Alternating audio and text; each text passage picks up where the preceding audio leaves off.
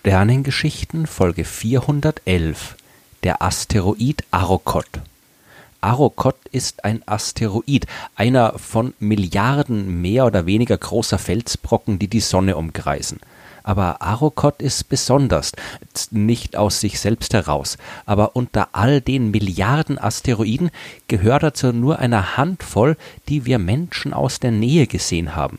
Nicht mit eigenen Augen, aber immerhin durch die künstlichen Augen einer Raumsonde.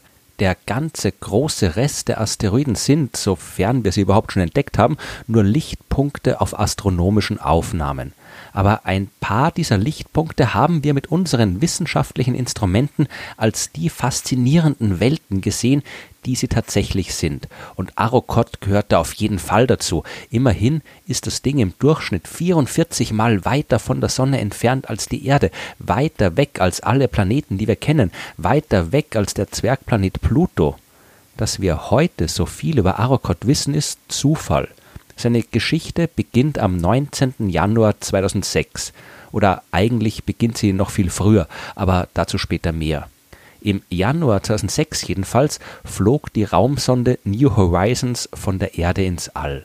Ihr Ziel war der Pluto, der damals noch als 9. Planet des Sonnensystems geführt worden ist und als letzter der größeren Himmelskörper noch nie Besuch von der Raumsonde bekommen hat. Das wurde am 14. Juli 2015 geändert. In wenig mehr als 12.000 Kilometern Entfernung ist die Raumsonde am Pluto vorbeigeflogen und hat fantastische Bilder des Himmelskörpers geliefert.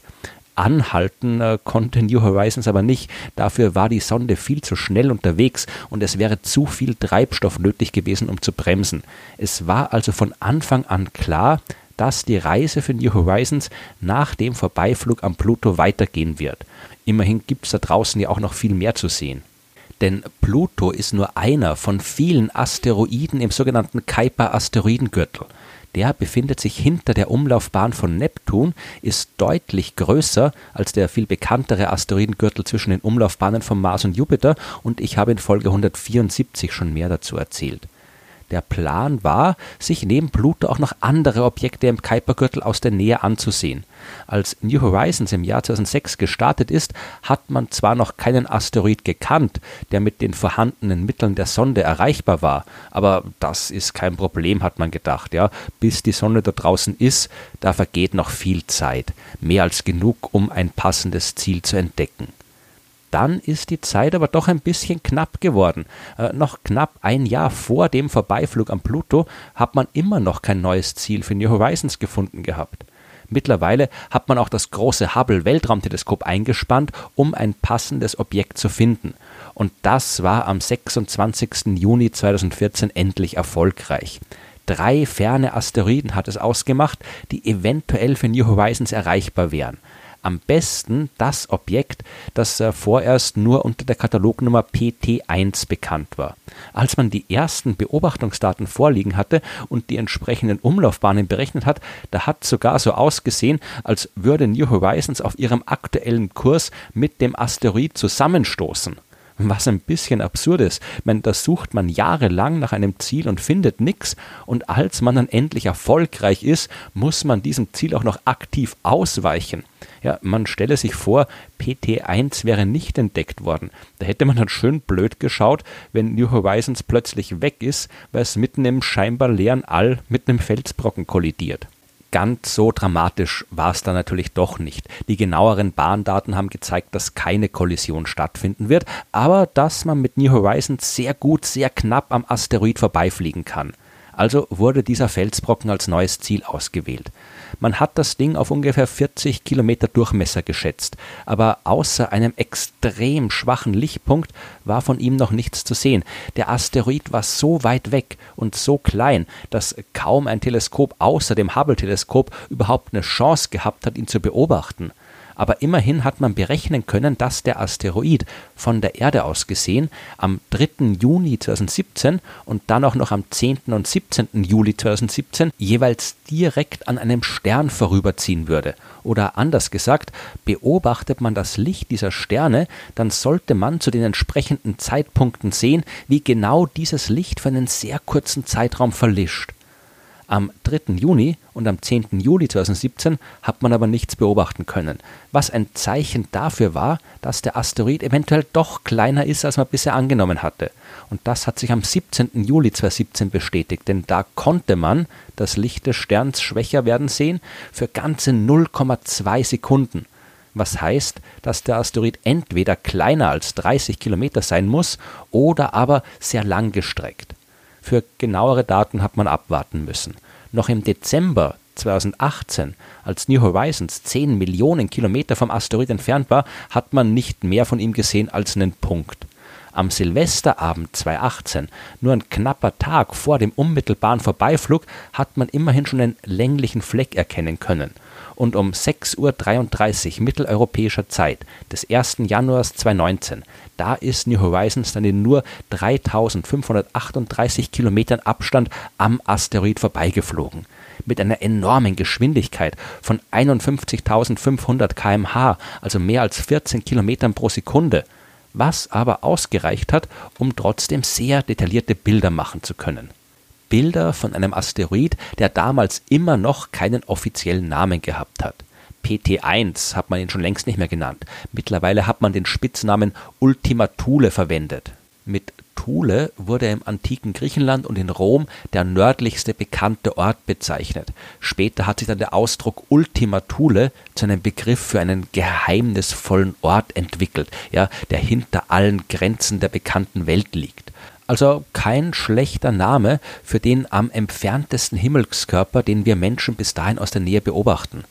Wenn da nicht die noch später stattgefundene Umdeutung des Begriffs durch Rassisten und Nationalsozialisten gewesen wäre, für die Ultima Thule das mythische Heimatland der arischen Rasse war. Weil dieser Name also gelinde gesagt umstritten war, hat man sich bei der offiziellen Benennung des Objekts am 8. November 2019 durch die Internationale Astronomische Union für den Namen Arrokoth entschieden.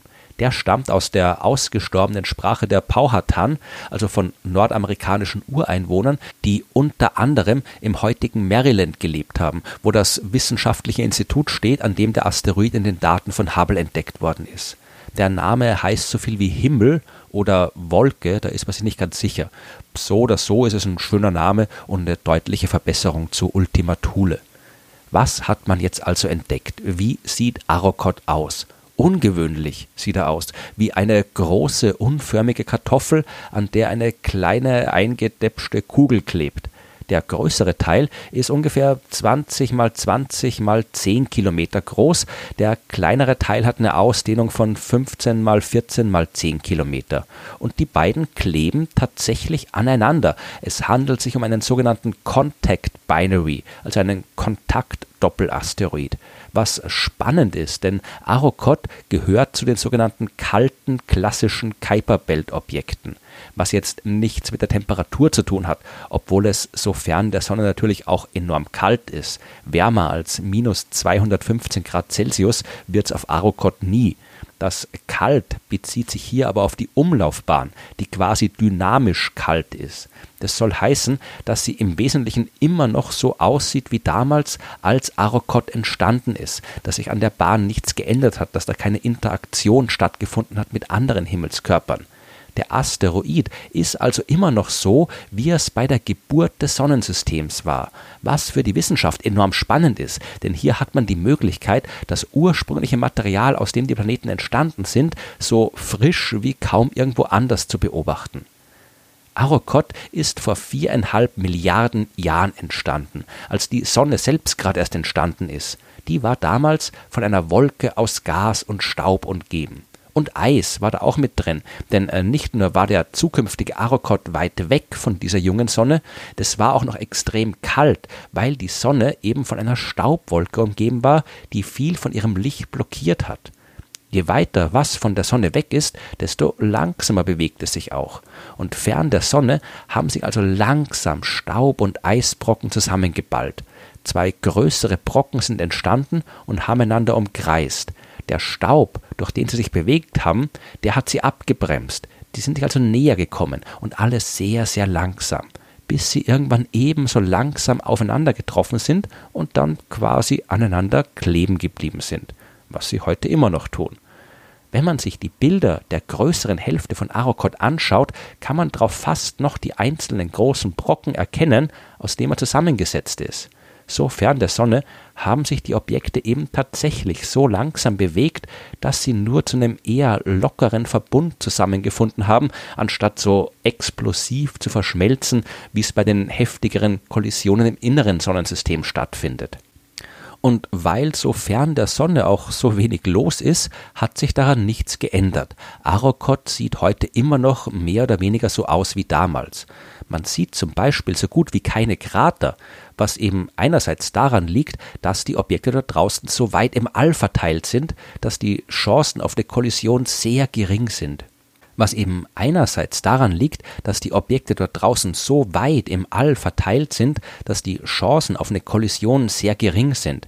Und andererseits daran, dass die Kollisionsgeschwindigkeiten im Fall eines Zusammenstoßes ebenfalls sehr gering sind. Der gravitative Griff der Sonne ist schwach im äußeren Sonnensystem. Da laufen die Dinge ruhiger ab. So schnell, wie New Horizons an Arrokoth vorbeigeflogen ist, so schnell war das Ereignis auch wieder vorbei. Ein paar Stunden später war der faszinierende Asteroid wieder nur ein unförmiger Punkt in den Kameras der Instrumente. Bis alle Daten, die in dieser kurzen Zeit gesammelt worden sind, aber zurück zur Erde geschickt werden konnten, da haben noch fast 2 Jahre vergehen müssen. Erst im September 2020 sind die letzten Informationen eingetroffen. Und damit kann die Wissenschaft noch jahrelang arbeiten und probieren, diese faszinierende, kalte Welt des äußeren Sonnensystems zu verstehen. Arrokoth ist ja nicht der einzige Brocken, der dort rumfliegt. Wir haben mittlerweile auch schon andere Objekte entdeckt, die ebenfalls solche Contact Binaries wie Arrokoth sein könnten und sogar noch größer als Arrokoth sind. Zumindest kann man das aus Sternbedeckungen dieser Asteroiden ableiten. Wie es dort wirklich aussieht, wissen wir nicht. Und wir werden es auch nicht wissen, bis wieder eine Raumsonde in die äußeren Regionen des Sonnensystems geschickt wird. Was hoffentlich bald passieren wird, denn dort draußen können wir enorm viel lernen. Dort können wir lernen, wie alles angefangen hat.